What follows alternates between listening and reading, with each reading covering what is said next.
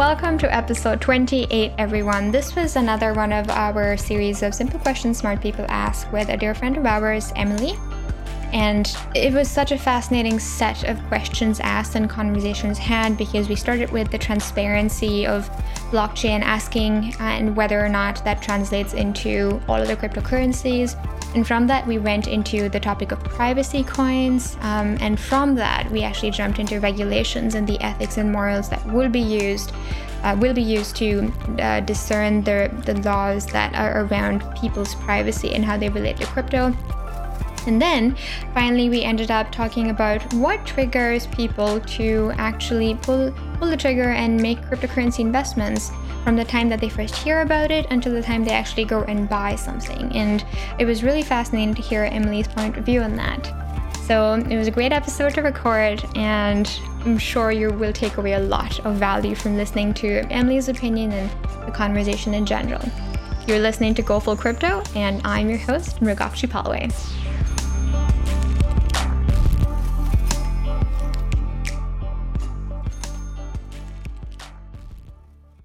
The thoughts and opinions expressed by Keegan Francis, Mrugakshi Palway, and the guests interviewed on the Go Full Crypto podcast are solely their own. The content discussed are intended to be for informational purposes only. Welcome to episode 28, Eight. everyone. yeah, thanks, Key. Got you covered. I usually mess up those numbers.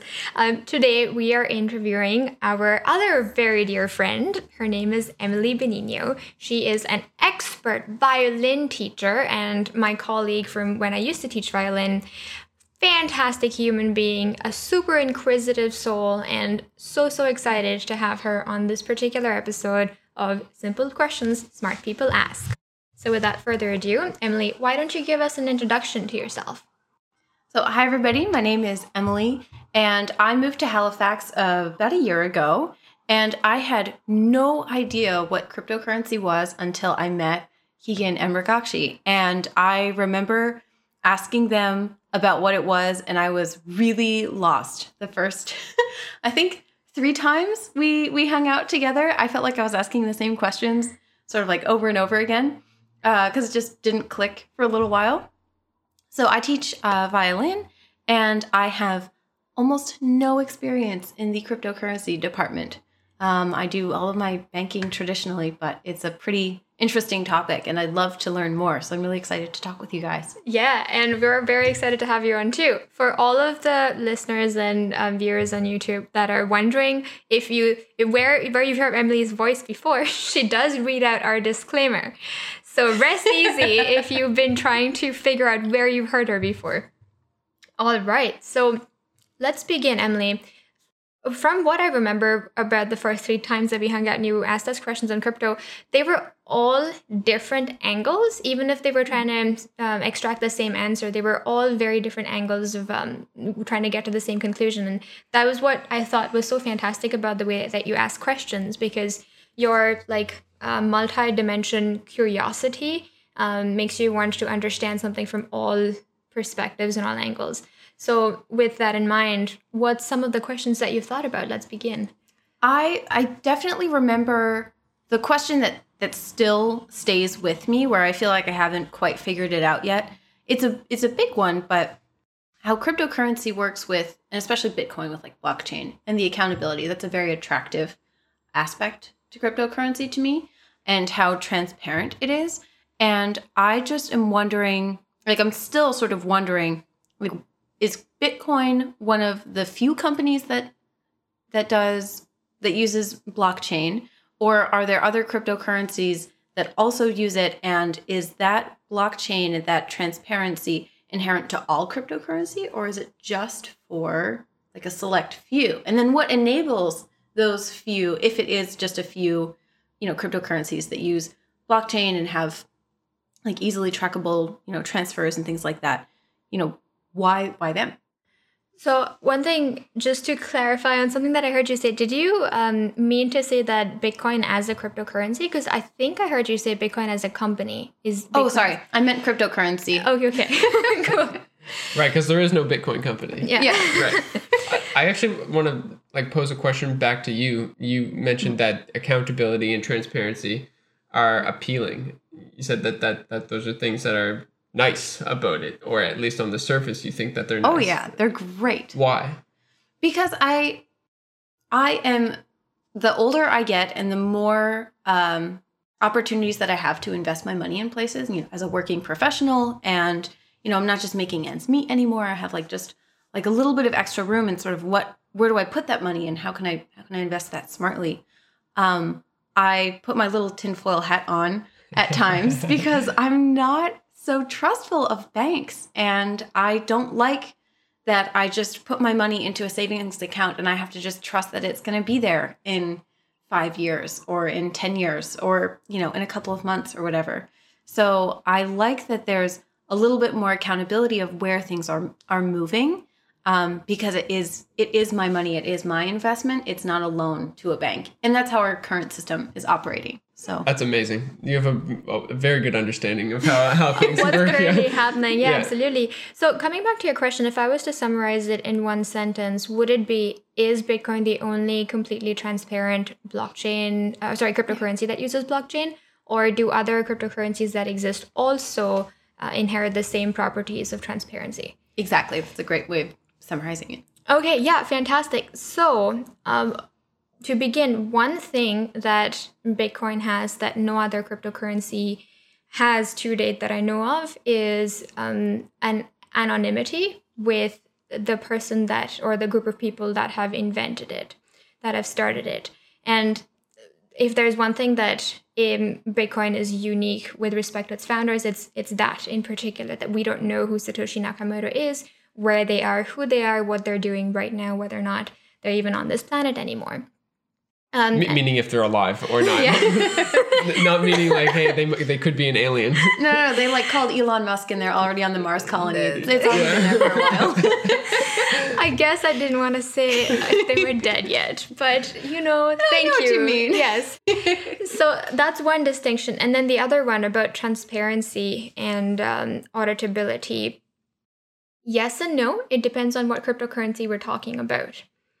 Um, blockchain technology out of the box enables the the possibility of um, transparency and auditability and traceability and immutability, but just because it enables all of this doesn't mean that anyone who who uses a blockchain to do this will um, have that be implemented on their particular cryptocurrency. Okay. It's very important to, to know how a particular blockchain has been implemented in order to determine whether or not you can trust the transparency, whether you can trust that um, the immu- immutability of anything that's on this blockchain can be trusted. Okay.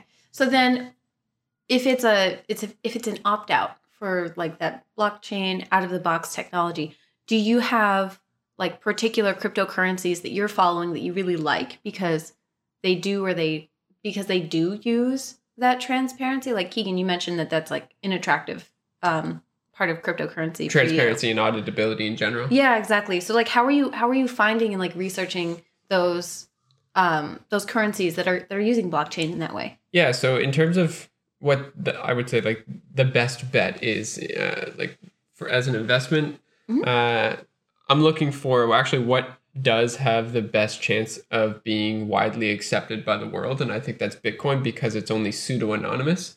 I don't think that there's any government or uh, law enforcement agency in the world that would want to use a completely anonymous cryptocurrency or would want to base the country's banking system on a completely anonymous cryptocurrency. Whereas Bitcoin, because everything is open and transparent, they can use tools to uh, to continue doing what they do best, which is uh, finding uh, counterfeiters or finding uh, money launderers and people who are using money for crime. And you can't do that with these completely anonymous cryptocurrencies. And you can do that with Bitcoin, which is one of the reasons why I think Bitcoin will succeed as a uh, a world currency someday, is because they can actually trace it and hold people accountable for for conducting crime with with Bitcoin. Hmm. Uh, now, on the other side of things, like so, yeah, we watch things that actually do have the the chance to uh, like things. We we watch cryptocurrencies cryptocurrencies that have the chance to uh, be a world currency, but we also watch the ones that uh, that are completely anonymous. Mhm. The one that I'm thinking of in particular is called Monero, and it's completely anonymous. And there's a there's a an agency in the United States. I'm pretty sure it's the NSA or maybe it's the FBI but they're currently have like a grant owed to anyone that can break the encryption or break the cryptography for this thing because it is a big problem. They can't figure out where where the money's moving in that network, and that's a, a really great network for for criminals for, for that reason. Yeah. Yeah.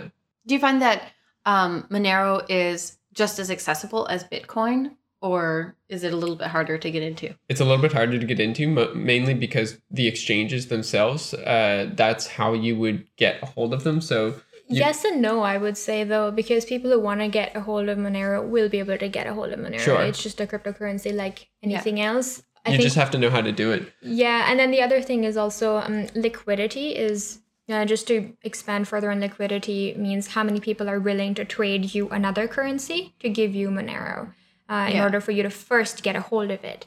So um, depends on where you are in the world, what you want to exchange your original currency for in order to get your hands on Monero, and then whether you want to keep it in Monero or exchange it back into something else. So, yeah, you need to find an exchange that essentially a, a crypto bank that will allow you to trade Bitcoin or or Ethereum for Monero. You like they need to support it, and uh, there's less and less exchanges supporting it over time because if the government were to try to crack down on a cryptocurrency like this, this is the way that like this is the most effective way to do it. Stop the organizations that allow crypto trading from supporting Monero, and so that's the kind of the way that they've gone about thwarting or uh, dis, dis, dismantling, yeah, dismantling that, that network of sorts. Yeah. Then how do you grapple with governments that are trying to control something like Monero, which is like a cryptocurrency? It's its own, you know, it's like it's what's the word that I'm searching for? Like Monero exists without the government. So how do you grapple with government control over something that isn't there? Right. So yeah, obtaining Monero, like if you wanted to go and trade your Bitcoin from the Monero, you'd need an exchange to do that. Mhm. But let's just say that you and I are engaging in a in a transaction. Like I have Monero, I could send it to you. Yeah. There's nothing anyone can do to stop that. Yeah. And that's completely fine, right? That's not something that the government can stop or shut down. Hmm Whereas they can do something about exchanges that support it. Okay. Right. Did you have something to add there, Morgan? Oh no, I was just thinking that uh, the only reason why you would exchange something like Monero between two people is if you believe it to be money, or if you Yeah. believe it to have a um, hold its value in some way, so you can exchange it for something else that you also believe to be money. So that Right. also needs to be kept in mind because uh, if you find Monero valuable, then having that peer-to-peer direct exchange without going through a wallet Mhm. is fine to begin with. But what one way that Monero could lose its value is if no exchange carries um, a, a trading pair for it, because then you're just stuck with Monero, and then if uh, you know, like then you have then you have a circ a really close circle or, or group of people that just um, have Monero, and ha- what determines its value when that happens. Yeah, it's like having a currency in a vacuum. And I guess that's why Bitcoin to me makes a little bit more sense because like the the way that you obtain Bitcoin with like the whole mining process and it's an algorithm, that makes a little bit more sense to me. And the other cryptocurrencies, um, like I need to delve a little bit more into them, but from my very like cursory knowledge of it, um, it seems like I haven't gotten a grapple on like how how does anybody assign these cryptocurrencies value? Like who who gets to decide how much like That's actually a really fascinating question. And, and I'll. I'll tell you why. Is because the free market decides the value of these cryptocurrencies, whereas you're used to the government telling you what the value of your money is worth. Uh, so the free market decides, like all the people coming together. uh, what, what, I was just I just wanted to say like to a free market. We're Mhm. talking about it like it's a term that's used. sure, yeah, I might be losing some people with with just the free market term. Yeah, yeah. Uh, yeah, but like when you look at a stock market and the price of a stock, that's determined by the free market. It's determined by all the people in buying and selling to arrive on a single number, like a single price. Yeah. Uh, and that is the the price of any particular stock at any particular time. That whether that be gold, silver, Apple stock, or Tesla stock, right?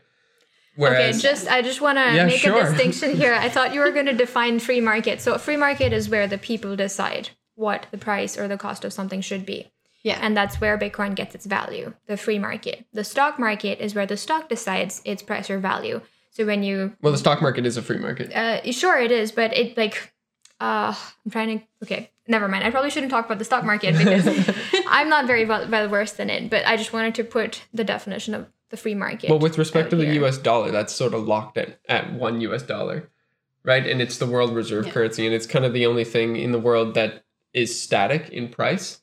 But that's unnatural, as like in terms of where we came from in human history, as far as like how we decide uh, the value of things. It's unnatural to have something that that is fixed. It- Well, isn't Bitcoin fixed? You know, like if I have point zero zero seven five of, of like a Bitcoin, Yep. even let's say the Bitcoin's around for a hundred years, like in a hundred years, my like my, my point zero zero seven five of a Bitcoin, it's still going to be the same. It's going to it's not going to be infe- uh, affected by inflation or sort of like these outside forces.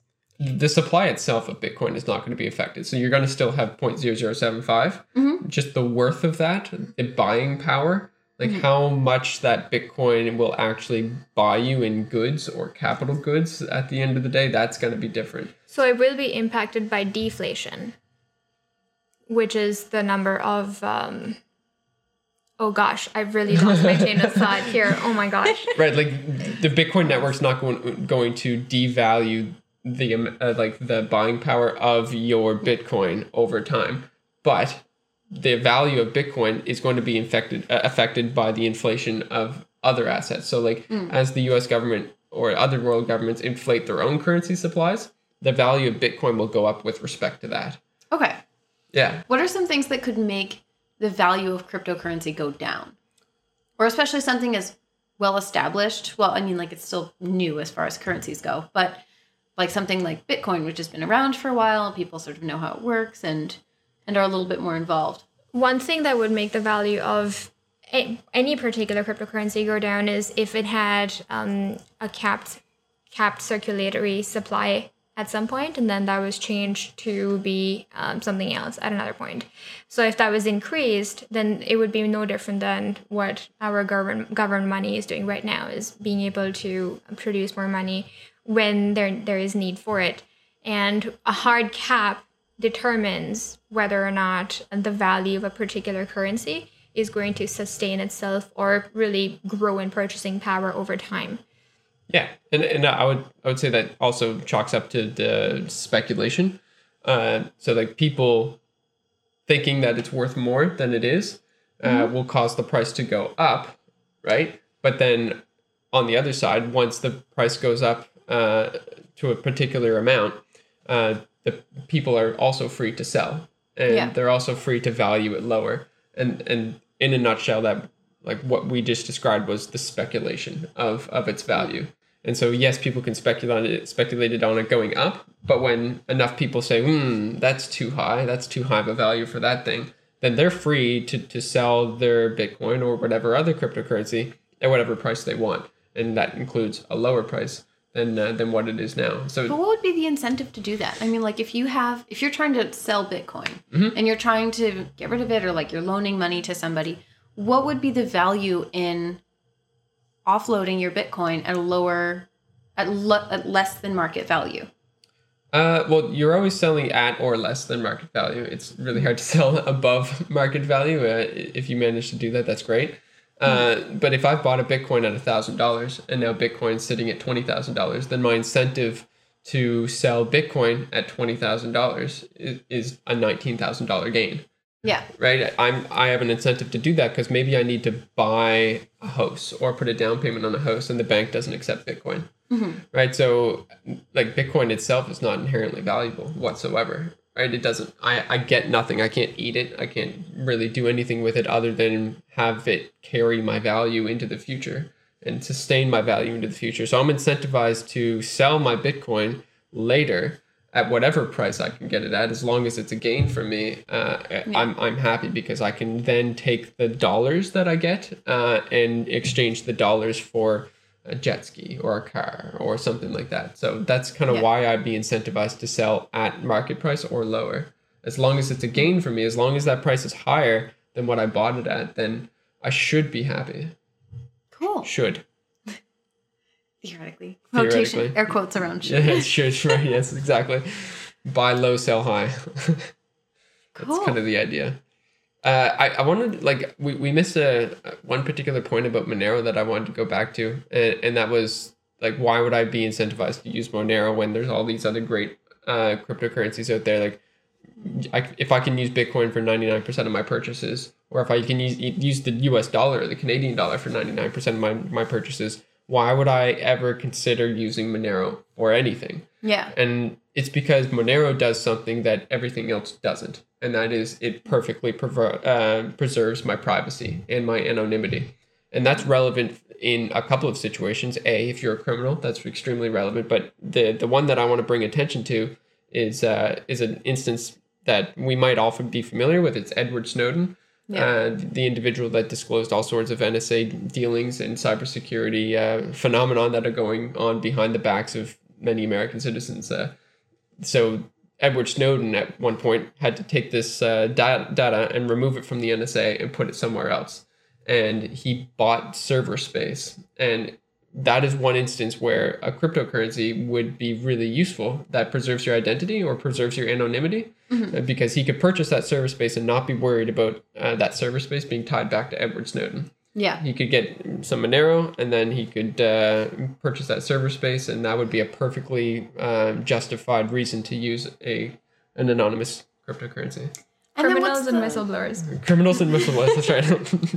But like, what's the what's the the moral ramifications of that? I mean, yes, you have your anonymity, and that's and that's really fantastic. But you know, like, where where is a line drawn between like, okay, we just like we need to figure out how this money is moving and and where it's coming from.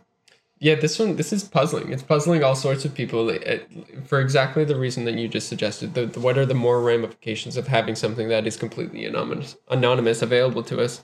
And I don't think that there's a really good answer for this yet. I think as as our privacy is eroded further into the future, because that's kind of where we're trending towards, uh, I think that it will be a little bit more obvious where the the moral standpoint on this is. I think that privacy is going to be a lot more relevant for people as we move into the future, where less privacy is had, or less privacy is preserved. Like one thing that really scares me is the uh, the the COVID tracking apps.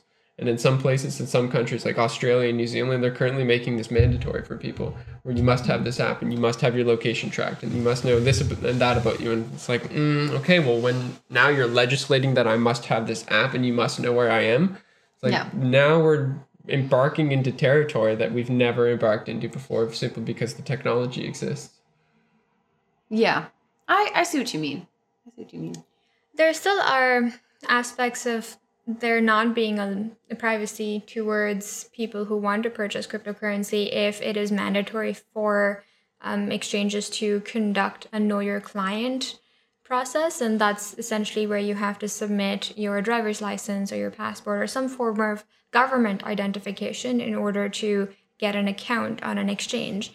And if so, you, you don't know someone who can just give you some cryptocurrency whichever one you want for whatever transaction um, and if you cannot get paid in cryptocurrency you cannot get donated cryptocurrency then the exchange is the only place where you have the ability to um, or the access to tons of cryptocurrencies. So it is being made mandatory for a lot of exchanges to have know your client policies in place. Just like at a bank, when you go to a bank, you can't really open an account unless you give them your um, social insurance number or some sort of identification. Yeah. So, talking about privacy going forward, even if um, there are privacy coins that help you maintain um, anonymity with the transactions that you conduct, if you're still using an exchange and if it is mandatory for every exchange to have a know your client policy in place, then the exchange still knows Who you are? who you are. And if Yeah. the exchange, if I mean, if they've implemented it in the first place, it, it means that they're under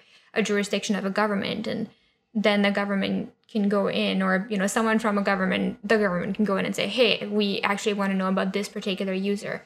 And you have to tell it to us because you're under our jurisdiction. You Yeah, know, like, have they bought Monero? Basically. Yeah, that can essentially be a scenario Yeah. that does play out. because i'm thinking of of you know if cryptocurrency really picks up momentum and becomes a global currency like you've um, like you've mentioned a couple of times i am really curious about you know who do you think is going to start to like set regulations for cryptocurrency? Or like do you think that it's going to be in do you think that these regulations and privacy policies are going to be like widespread?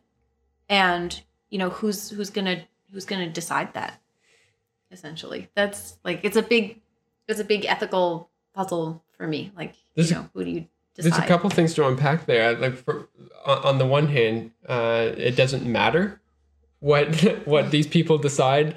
The like regulations and privacy policy they want in place because due to the nature of the technology, there's not a whole lot they can do about people using them. Hmm. Right. So that's that's the ability for Bitcoin or any of the any of these other cryptocurrencies to be censorship resistant Mhm. meaning uh, I can just use it and no one can stop it. It's Yeah. it's the network. It's like it, there's a reason why BitTorrent is still operational today, even though it's been completely destructive to the music and movie industry.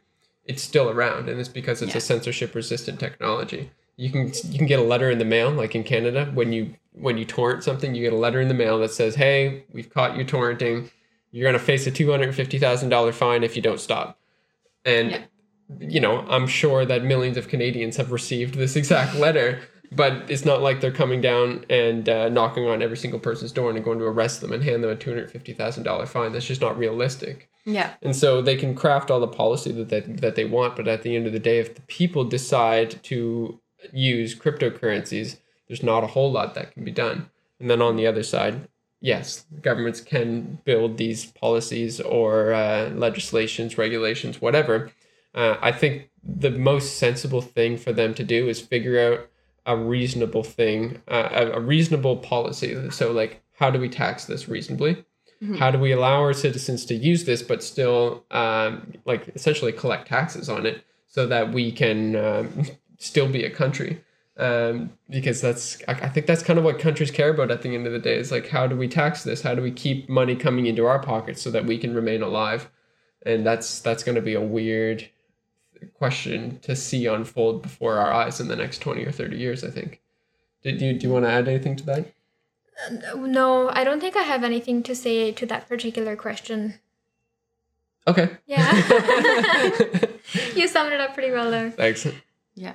Cuz it's that's yeah, that's the part of it that um that makes me wonder as like a decentralized somewhat autonomous currency system. How are we how are we going to come together as a global community and figure out like how are how are we dealing with this because this is uncharted territory? And is it the responsibility of the governments to have their own regulations for cryptocurrency or is it you know, is it more of a broader spectrum of It's such a funny thing that you mentioned there that how are we going to come together as a global co- community to determine what to do with this? Because uh, the answer to that is we've already come together as Yeah. a global community and decided what to do with it, which is to use it. Um, the only reason why Bitcoin has survived, or one of them, a lot, one of the many reasons that Bitcoin has survived for the past 11 years now is because people are using it. And it's not like the numbers have declined, the numbers are growing. and they're always growing and yeah and they're always growing and of like what the governments decide to do with it they've we've actually seen them make decisions first they make it illegal. The um, keegan what's that thing you say a lot i know? I, I love it. So first they ignore it then they laugh at it then they fight it then we win. So we're, we're currently in between the laughing and fighting stage where like we still see a lot of uh, governments and banks in particular um, uh, th- there might be one after fight it. So fir- first they first they ignore it, then they laugh at it, then they fight it, then they join us, then we win, right? And we're currently in the laughing and fighting stage, as far as I see it, because governments and when you banks are say like we though you have to be very specific about the government the cryptocurrency community. no but there are governments or i should not say governments but countries out there that are accepting bitcoin um Yeah, you can pay your taxes in Bitcoin and Ethereum. yeah exactly which I, I believe it's Switzerland. amazing. Yeah, right. Oh, yeah, so they're actually like, hey, yeah, Yeah. we'll accept this. We think it's money enough to like receive it from you. That's Yeah. And that seems like the right approach. That seems like those countries that do that sooner will benefit massively in the future because like like Ruga pointed out, the global community did make a decision on this. They're like the more people that pile into this is the decision, is the community the global community coming together and deciding that it's a useful thing to to be doing and uh, countries kind of need to realize that they don't have the power to uh, sway the opinion of the entire globe they might have some power to sway the opinion of the people inside their country. But when this Mm-hmm. is a global phenomenon, and it is, what what power does Switzerland have to affect the growth of Bitcoin in Canada? Yeah. right and uh, that's that's kind of a weird a weird phenom- like aspect of this whole situation is that I Yeah. think precedence is is powerful though. Yeah. Like seeing, you know, like you mentioned, um, that there are some cur- countries that are already accepting it as, you know, like viable currency to like pay your taxes and things like that. So, you know, like there are some of the first countries that have done that. So, you know, is is that going to snowball? Is that going to mean that like one by one more countries are going to start adopting that? How far away is the U.S. from accepting Bitcoin as, you know, like far but or like Canada or Yeah. some somewhere like Germany or France. Like america's quite the wild card like i could see them Oh, being yeah. 60 years away from doing it and i could see them doing it tomorrow just simply because uh, predicting what comes out of that jack in the box is is an absolutely insane thing it's an industry in itself oh god, right? Uh, I think that you'll see uh, a pretty like um, polarized perspective on this. So you'll I think see. that kind of is like the theme of the U.S. in general. For context, I'm from the states and I've lived there my whole life, except for this past year. Congratulations! yes, I've, I've survived. I made it. I made it out. Um, but yes, like everything in the U.S. is a polarized issue. Sorry, I didn't mean to interrupt. no, no, Keep you're going. good. You're good. I mean, like more so on a government by government basis. You'll see Yeah. some governments like totally reject it and fight it tooth and nail to the bitter end. And I think that's countries like China and the United States. I think that's actually Yeah. with uh, the countries that have the most to lose by having their their currencies disrupted will fight it tooth and nail. The countries that have the most to gain, Mm-hmm. so the countries where their currencies aren't really necessarily all that dominant on the world stage, it's not that much of a difference to them to start accepting Bitcoin and Ethereum as uh, as money to pay your taxes in. It's less of a risk. It's less you of a risk. That's right. It's about control. It is. I think, yeah. I mean, we need to talk. Uh, I think more in the terms of um, how are governments going to lose control over their people, and we, we feel like even if we're in, in a democratic nation, that the government doesn't want to have control over its people, but that's incorrect. M- maybe people haven't given this a thought, but this is me just thinking out loud. A currency is one way that the government can control its people, keep them together. Um, and we've gone through so many phases of something that was illegal before and now has become legal now. And uh, this may not necessarily, well, actually, no, this was definitely with. Uh, with respect to control, I was watching a movie yesterday. It was called "I Am Woman," and it talks about Helen Reddy and how she accidentally produced a song that became the anthem of the women's movement. Um, and I mean, women couldn't vote, and then they could, or it was illegal for women to do a lot of things. Uh, I say a lot of things. I cannot be very specific at this very moment, but it was illegal for them to conduct some decisions on their own, and now it's not. Um, cannabis was illegal in Canada for a very long time, and now it's not. Um, I'm sure that speakeasies were a thing that came up um, during periods of our past because I think maybe getting alcohol on your was illegal, but now it's not.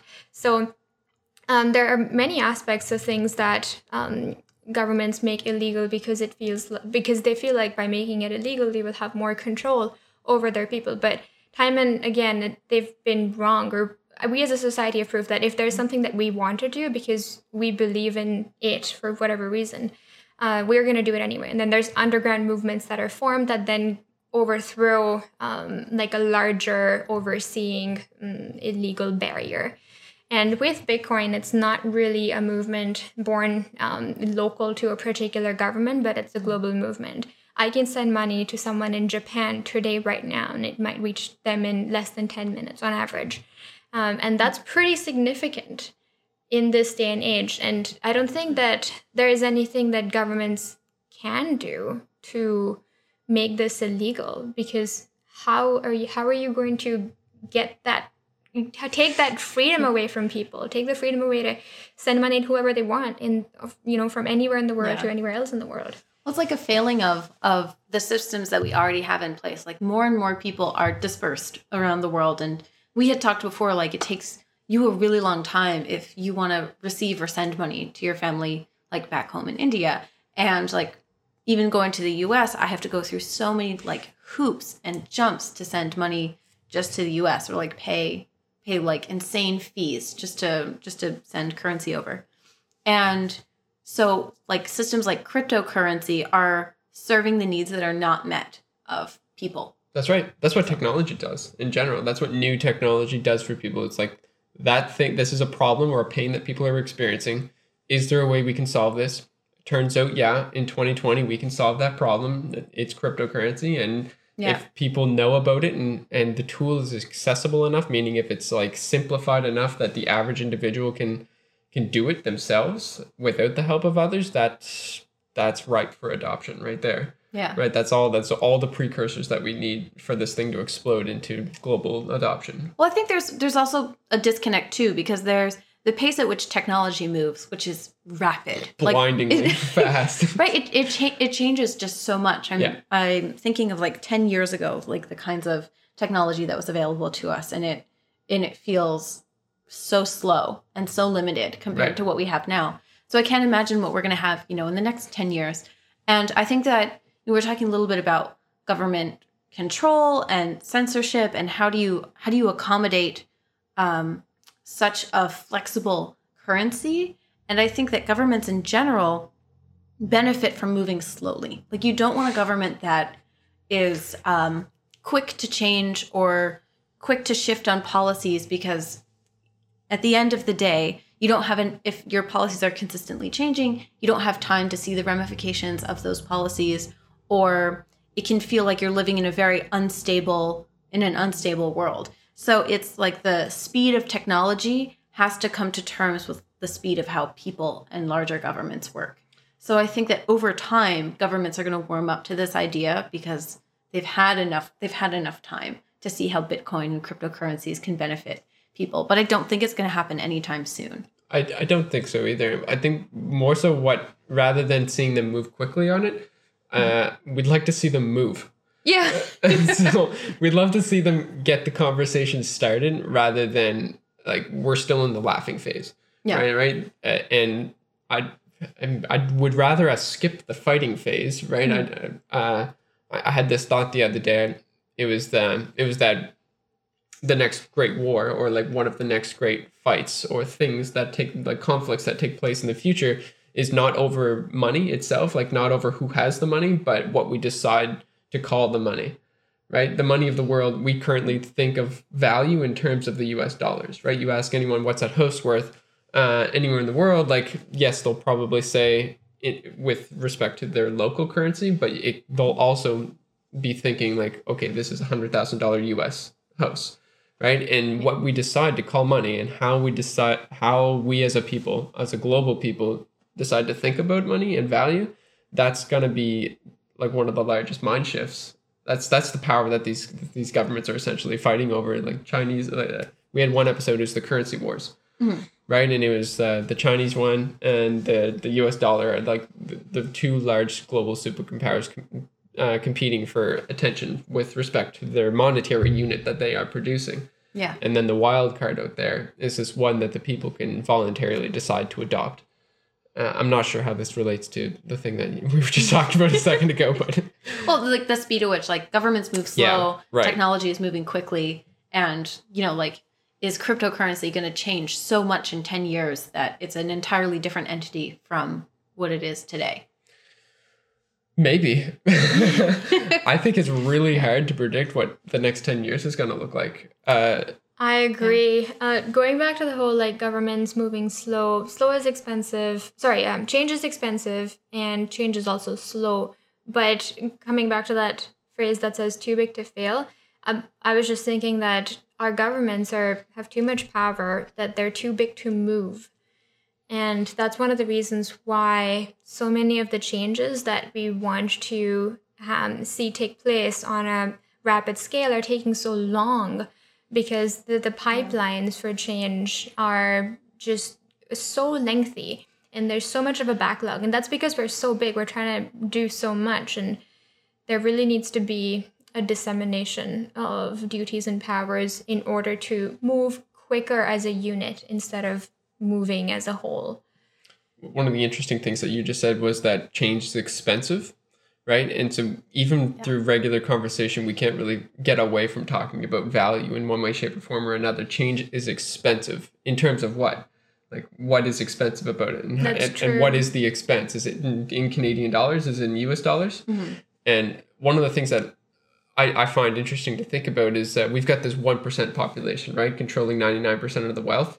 What happens when the people decide that the thing that the people the 1% are holding is not all that valuable right if all those if the 1% Yeah. is holding all their wealth in us dollars or us denominated things what Mhm. happens when the people decide that the us dollar is no longer the thing that is valuable Yeah. well, suddenly you have a different 1% because if the people decide that bitcoin is the most valuable thing in the world or- it is the money of the world then we we totally just rip the carpet under uh, out from underneath of the former 1% and we install essentially a new 1% which is kind of a weird concept just Yeah. illustrating that like change is expensive. Okay great. And it's it's it's expensive only in terms of the money that we decide to spend right? Yeah. but if we decide to call us something else uh, like is if the canadian dollar is not mo- money anymore then is it all that expensive to do the change? I think change is change is expensive also though because the way that we um like you know when you want to revamp a system you're you're trying to plan for a system that's going to be able to stay in place for a long time Mhm. whether that's like a 20 year or 50 year or even a Right. 100 year plan and so like that is labor intensive true and mentally taxing even if nothing really is is changing so i think that there's a lot of there's a lot of pressure to come up with a system that's going to last but how can you do that when your system is ever changing or like when your sorry not when your system is ever changing but when the when the problem is evolving all the time right yeah how do how do we know that we've installed a system that is going to work for problems that we don't even know about yet Yeah. And if you're someone who's in the 1%, like you probably you probably have your money in a lot of a lot of different places. Yeah. You've probably invested in a way that you know, you are going to no matter how the world rules change and how the world stage changes, you will be maintaining your status. that's probably true Yeah. Yeah. Then once again, tinfoil hat goes on and like the little little cynic comes out. absolutely no it's it's very But- good points I just yeah. So damn Is your elbow okay? Yeah, it's all good. Okay, well, something that I'd been thinking of just while you um, were stating about um, change in government and stuff. Emily, have you invested in cryptocurrency just yet? I haven't invested in cryptocurrency just yet. And the only thing that stops me is the is the evolution of it, essentially. It's like we were talking a little bit about control before, and I think that as an individual and as like I know I know myself and I'm and I'm somebody who does love to just like know that they know everything about something before I like really dive in. And the only thing that stops me from investing in cryptocurrency. I mean, also, besides the funds, I'm a music teacher. and um, like, it just makes me wary if I don't really know where it's going, you know? Yeah, that makes a lot of sense. We just talked about how, in order to safeguard ourselves from um, the change that we are yet to see going forward, it is important to diversify your assets in um, various places. And um, we we often talk about investing in, in something, whatever you believe is an asset, and to us, cryptocurrency, or you know, in particular, Bitcoin is one of those assets. And um, uh, people that are listening to this, not sure how many have bought into cryptocurrency, or you know, I'm just going to keep it simple and say Bitcoin for now. Yeah. How many people have bought into Bitcoin just yet, and how many people are waiting until something more tragic uh, happens or something more catastrophic happens in order to safeguard their finances in a way by investing it in an asset of some sort, any sort, maybe cryptocurrency, because this is a crypto podcast Yeah. and um, that's what like that's what leads me to the question of okay so you don't know enough i'll say right now that i call myself a cryptocurrency knowledge expert but i don't know enough there is so much to know Yeah. there's something with knowledge uh, is that it's you know there's so many perspectives from so many different people i can know my way through and through with respect to the Bitcoin protocol, but perspectives and philosophy surrounding it, and uh, why some aspects of it work, and how some other geniuses or very intelligent people out there say that um, something will work a certain way. I don't have the time to keep up with everybody's opinions on why it will work. Yeah. And uh, I'm I'm still learning, and I'm going to continue learning. I would be a fool to admit that I know everything, uh, and I never will. And that's just the way that knowledge works. Um, Yeah. So, with respect to uh, you and you having the need to know enough, how much is enough, or how much is sufficient? I think that I know that I know enough to like really start to dip my toes into it and to like seriously consider doing some investing. The knowing that it's there's so much that's transparent, there's so much that you can there's so many aspects of Bitcoin that you can trace, like how much of it is accessible to the rest of the global community and how people are spending it and using it. And, you know, more people are are using it. Like the other day, um, the other day you you paid Jordan in Bitcoin and like that was cool. That For a haircut. yeah, that was that was really nice. And I was like, oh, okay, like I have a picture of how this can work. I think that's the part that was sort of missing in my brain for a bit. It just felt Bitcoin felt like it was very abstract for a long time. Right. But having like real life examples and situations of like, you know, here's a here's a sliver of, of Bitcoin. Like, thank you, thank you for your time. Um, and that makes it feel like a less of an abstract concept to me. When you were first starting out and investing in Bitcoin, or like when you were uh, starting to put money into it, what would you say is like today a good amount of like your own like Canadian dollars to put into a Bitcoin wallet to start out? ten dollars, twenty five dollars, fifty dollars, hundred dollars, really whatever Okay. amount that works for you. It's actually more important that you get off zero than Mhm. you uh, like rather than pick a particular amount that makes sense. Like and ask us what ma- what amount matters. It, it matters that you, like you said, experience the process of obtaining it. Because usually it's not the amount that's the barrier; it's the uh, it's the process, right? You're like, oh, I okay, I see how this is now in my wallet and it's my own now. I see how Jordan performed the service of doing a haircut and then he got compensated with it in Bitcoin, right? Yeah. It could be a $10 haircut, it could be a $60 haircut. And the process of obtaining it is the same. Once you're off zero, once you have more than zero Bitcoin, you're like, okay, I, I can think about this in a completely different way now because I have experienced the process of, of obtaining it. And then you can we can talk about numbers after that. The, Did you have some? I yeah, I did. Um, so the first time that I bought Bitcoin, I bought it, bought it out of FOMO, which is fear of missing out, and this was in 2018. no, first, first, like, and I experience FOMO from time to time, all Today. the time. Yeah, same. Yeah, all the time. Every time the the price of Bitcoin changes or the value of Bitcoin changes, um, I have to remind myself why I'm in the game in the first place, which is for the philosophy for a, a better future that is going to take place in the next five or ten years and that I like I, I don't need to panic because the, the price has moved a little bit right now and I, I don't need to panic buy or make some irrational decisions that uh, are going to make me regret my decisions later Yeah. and that's experiencing FOMO so I think that people experience FOMO whether they know it or not and in order to determine um, if you want to give in or not, you have to make that mistake at least once, hopefully with a smaller amount, and then Yeah. really analyze why you made that purchase in the first place.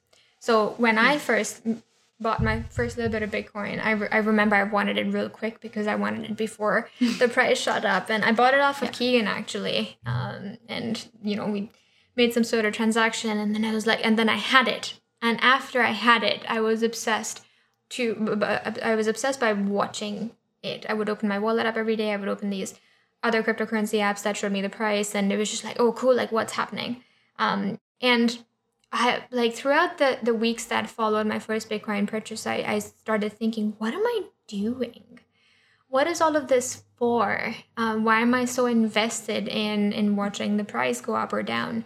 And why am I thinking about it all the time? And that's when I really started analyzing that I actually bought it out of the fear of missing out on on just getting some Bitcoin, any amount.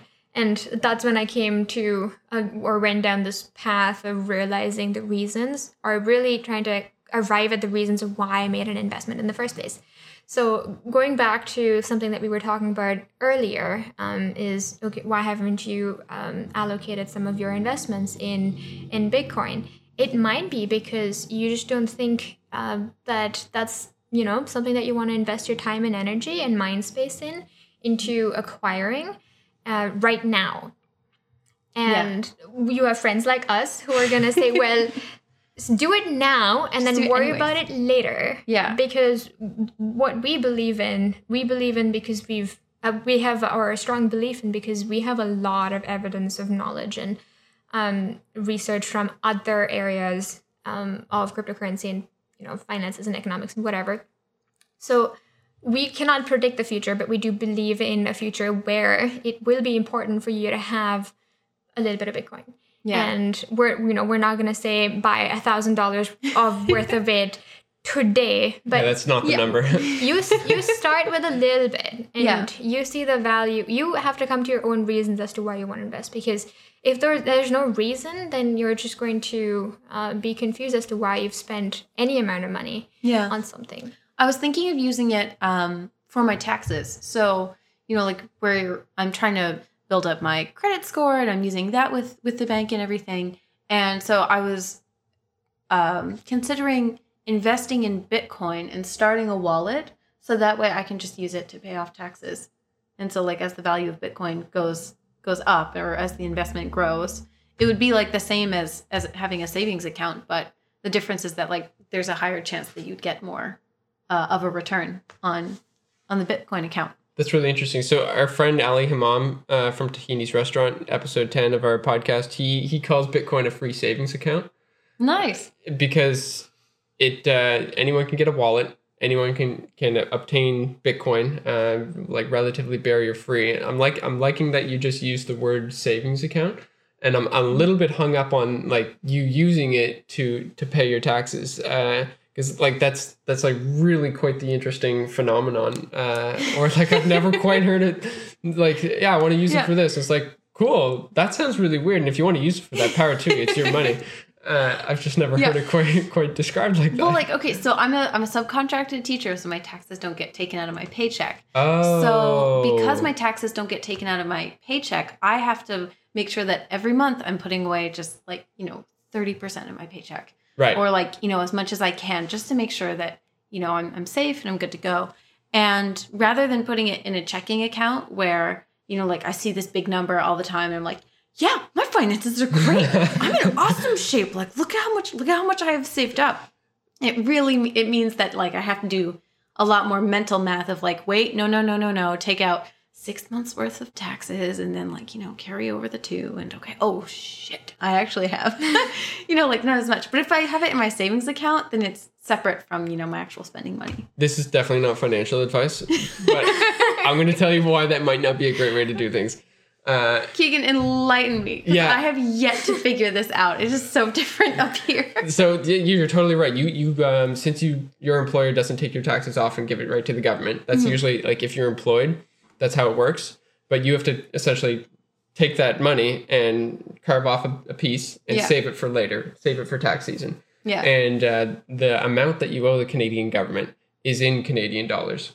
And let's just say that you buy Bitcoin thinking, okay, cool, I'm going to earn a little bit extra on this money that I owe the Canadian government.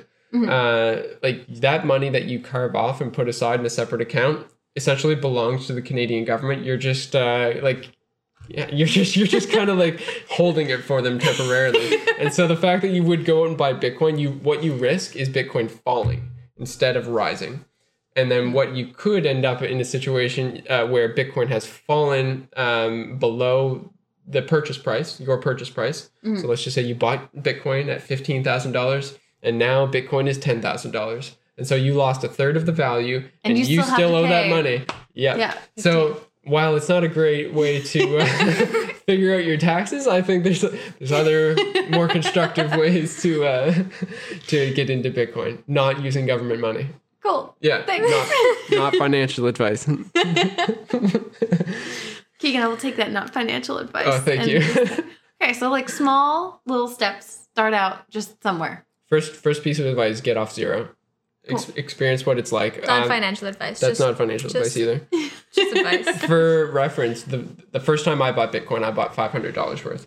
And the reason why I did that was uh, because I wanted it to be an amount that was significant enough for me to see, uh, like To be 10 committed. To be committed, sure, absolutely. That's a really good way of putting it. Actually, it's like I don't want to do this half-assed, for lack of a better way to put it.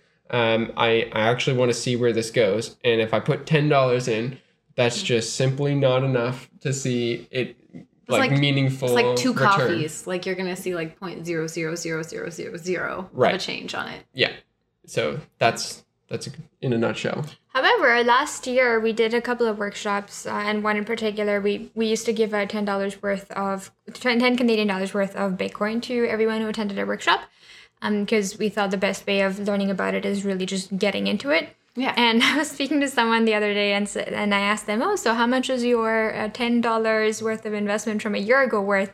And he's like, "Oh, it's nineteen dollars now." Hey, Yeah. that's a that's like that's a It's great almost double. Yeah. Yeah. Well, like conversely, if you had five hundred dollars and you doubled it, that's a thousand. But ten dollars doubled is only twenty dollars, right? Yeah. You've only made ten dollars. You still doubled your money. Yeah. But I want to see like a meaningful return on uh, on my investment. That's why I put five hundred Yeah. in. Well, and we were also, you know, before this podcast, we were just you were just chatting, and uh, you mentioned that you were getting some notifications for like, hey, my uh, my deposits are are coming in. I'm getting a deposit to my account. Yeah. You know, like every day. Can you like walk me through how you how you set that up? Sure. So that's part of a broader ecosystem called decentralized finance. Okay, those are some pretty big words. I don't. Should we really be getting into DeFi? Right I'm gonna break it down. It's okay. Oh, okay, cool. Yeah, yeah, yeah. So can I can I say something really simply though? probably. Okay, cool. Thanks. you talked about um, how you were well versed what happens with the banking system currently, right? Mm. And if we were to um, go one step further in that, and it was fractional reserve banking, where essentially the money that you are storing with your bank, why why your bank kind of acts like a company in a sense, where they take your money and then invest it in other things Yeah. or they um, loan it to other people. or loan it to other people so that they can also make money because they just have a bunch of capital sitting in the bank you know why wouldn't they take advantage of that Might as well yeah. do something with it. yeah so with respect to the apps that keegan will break down in just a couple minutes you have control over whether or not you want your money to be lent to somebody else and that's what the like it's called an earn account on um, an app that we use. And in that you know you have you can see your cryptocurrency wallet and you can see okay you have this much bitcoin you have this much of whatever other assets. And to keep it simple let's say that you have x amount of bitcoin. And if you say that oh i'm actually not going to need to use this bitcoin for the next five months or a year i, I want to hold on for dear life or hodl uh, for a long time. I just don't want to see it long-term investment. You can you can choose to put that X amount of Bitcoin into an earn account or you know depending on the app that you're on mm-hmm. it'll be called something else. But that's where you lend your bitcoin willingly to the application that your bitcoin is on and they they lend it out to other people and you get a return on your investment. And that it can be a flexible term if you you know don't want to get yourself locked up for um Meaning you can like withdraw it at any time. yeah, or you can. There's different terms. There's one month, three months, six months, based on what service you use, Yeah. and you get a return um, paid out every week for lending, choosing to lend your money to the application, Nice. and that's that's what it is about. So you, earlier you were talking about it being a savings account. Um, yes, you can wait until the investment uh, grows in value or you can also if while you're waiting why not lend it if you're not going to have use for it and lend it to other people who um, that the platform does on its own and then you can get paid for lending money to somebody else And just to compare rates, uh, if you lend your money to a bank, uh, chances are you're you're getting a, a really, uh, quite frankly, bad interest rate. Uh, What makes you say that, Keegan? Because Banks have my best interest in heart. yeah, they sure know? do. so you're probably getting somewhere between a 0.05 and 0.5 if you're extremely lucky Yeah. interest rate, uh, which means if you get 100 bucks, you leave it sit for a year, they'll give you 50 cents. They'll give you as little as 5 cents, they'll give you as much as 50 cents. Yeah. Right. So the interest rates that we can see on uh, on this app, it's called Crypto.com. Uh, we get six and a half percent on our Bitcoin investment, and it's paid out in Bitcoin. And I get that. I see that every week. Uh, every week they they pay out six and a half percent divided by fifty two. Um, uh, Yeah, that's that's right. Um, whatever whatever that equals out to be. Yeah. Uh, and I am lending my money to someone else who can make use of it right now Willingly. willingly. Yeah, and they uh, so on the other side they need to provide collateral, uh, and which means that they the, they need to prove that they can cover the money that they lend in the event that they don't pay it back. Okay. Right. So in the event that they don't pay their money back, what happens to my Bitcoin if I've just lent it to them? Right. Well, they have to make sure that they've secured or locked up some amount of other asset uh, that they can reimburse me for because they don't want to like be in the middle and like not have the money to give to the lenders. Right. Yeah. So they make sure that all all of our bases are covered. Nice. It's very similar to what happens when you want to get a loan from the bank, but you know you have to um, make sure that your house is a collateral or your car is collateral if you want whatever Yeah. amount of loan. It's it's the same system for the uh, for the um, uh, loaner on the particular application. Okay. And then how did you, you know, like once you I feel like step one is Yeah. getting off zero. So Sure. you're you're investing just like a little bit more. Between the time that you went from, you know, just doing these these like this five hundred dollar investment to loaning your Bitcoin out to other people, like Murgakshi, do you do that too? And like how much time did it take for you to sort of transition to that phase of investment? Oh, oh gosh. Well, So from the first time that I heard about cryptocurrency until the time I actually bought was about two years, Mm. and th- that number differs for everyone. And it's it's kind of fun to take your time with that, right? It's a rigidly new concept to most people, and so Yeah. take your time with understanding it until you're comfortable getting a hold of it.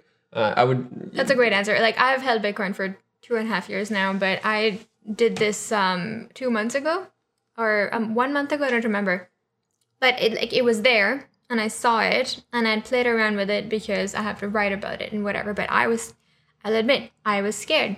It was new. And um, I like I didn't want to take the risk with my money, experimental money, sure, whatever. But it just uh, it was a commitment, and for any sizable return on investment, you have to actually go and take that commitment.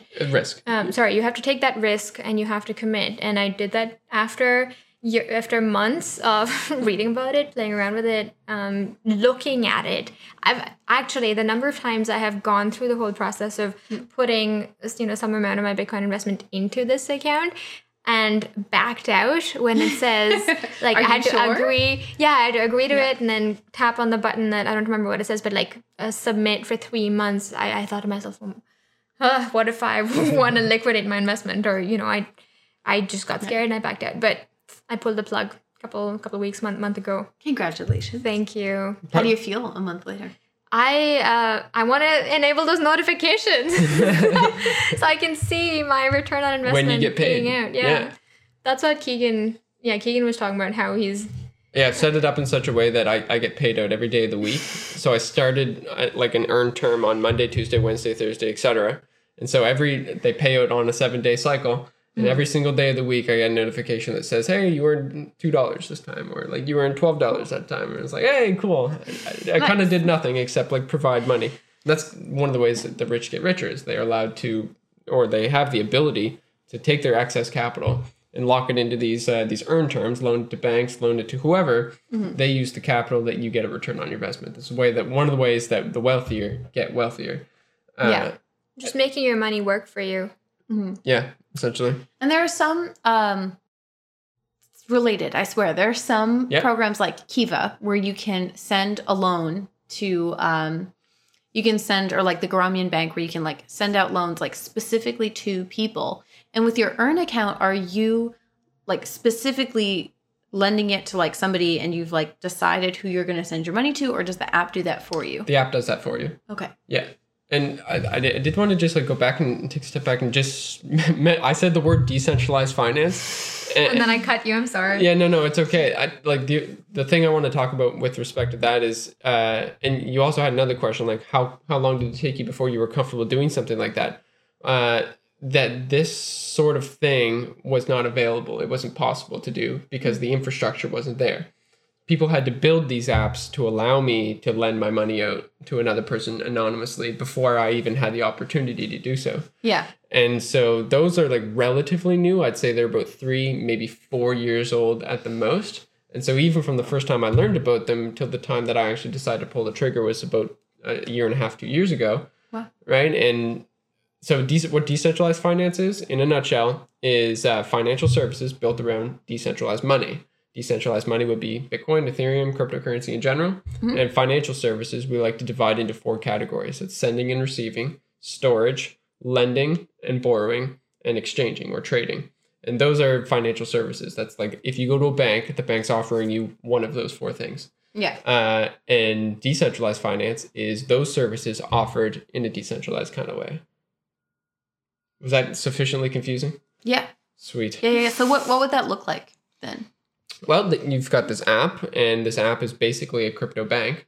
Mhm. And you interact with the app just like you would interact with any other app on your phone or mobile device. Mhm. Uh, they give you a deposit address. You send your Bitcoin to this deposit address, and then you're able, using the app, to uh, take that Bitcoin and do any number of things with it, such as trade for Ethereum or trade for the US dollar or Cool. lend it to someone else and earn a return on investment or just store it on the app for safekeeping for a, a rainy day like down the road. I have a good example or analogy for this. So, um, you know, decentralized finance is something that people haven't heard, but uh, if we were to compare it against centralized finance, which traditionally we just know as finance, um, there's usually a centralized institution or authority that you go to in order for the things that Keegan mentioned to have happen.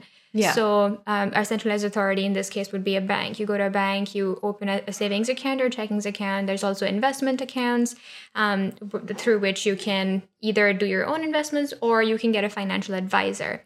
But it's still all centralized. You still don't have complete control over where your money is, how much Yeah. of it is being allocated where. Um, and you know a lot of the the things that uh, you get control over and access to in decentralized finance because they're the the, ce- the central the only aspect of the central authority is that you have this one application but within this one application you have uh, a plethora of choices um, with what you want to do with your money that you don't get in a centralized setting Okay. That makes that makes more sense. Yeah. That's really exciting. Congratulations, you guys. oh, thanks.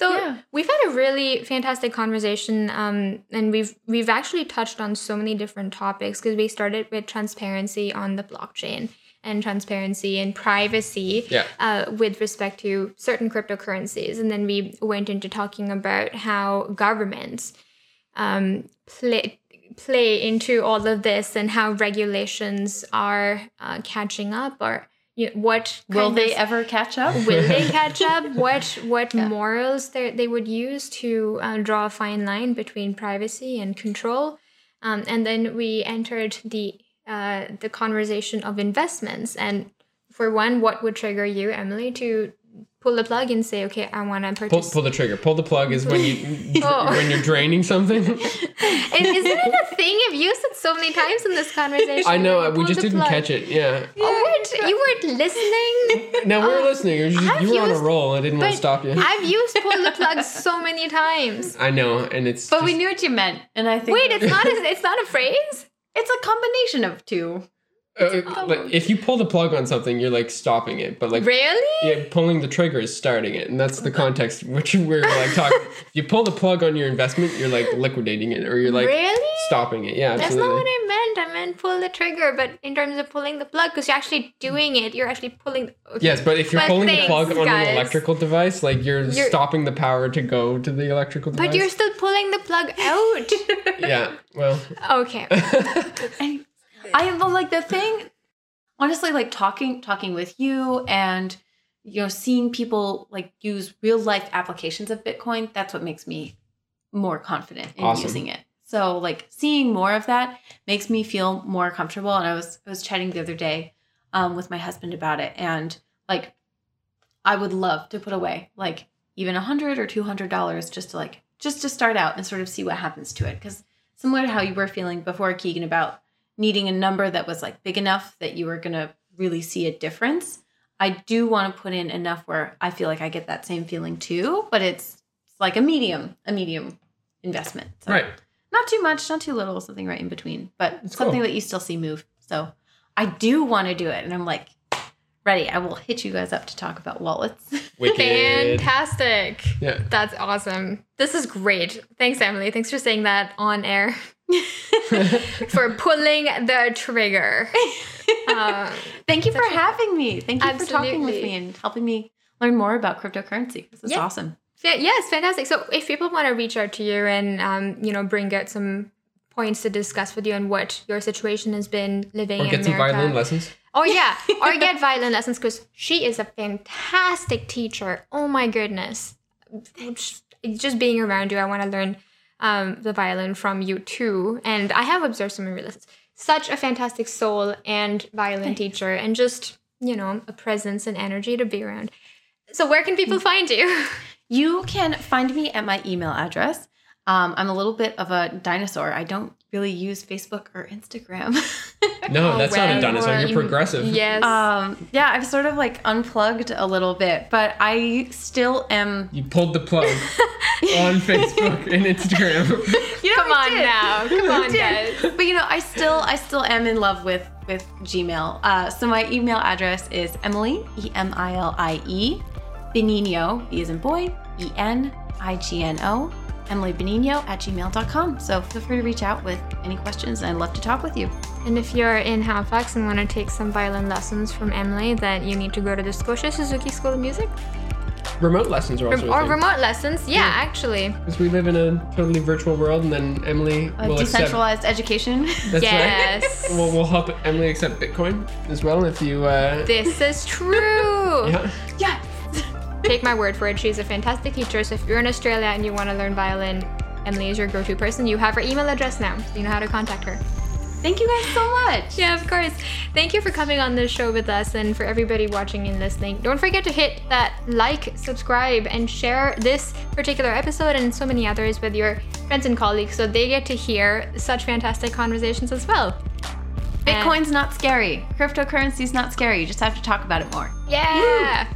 Awesome. And with that, thank you for listening and stay tuned.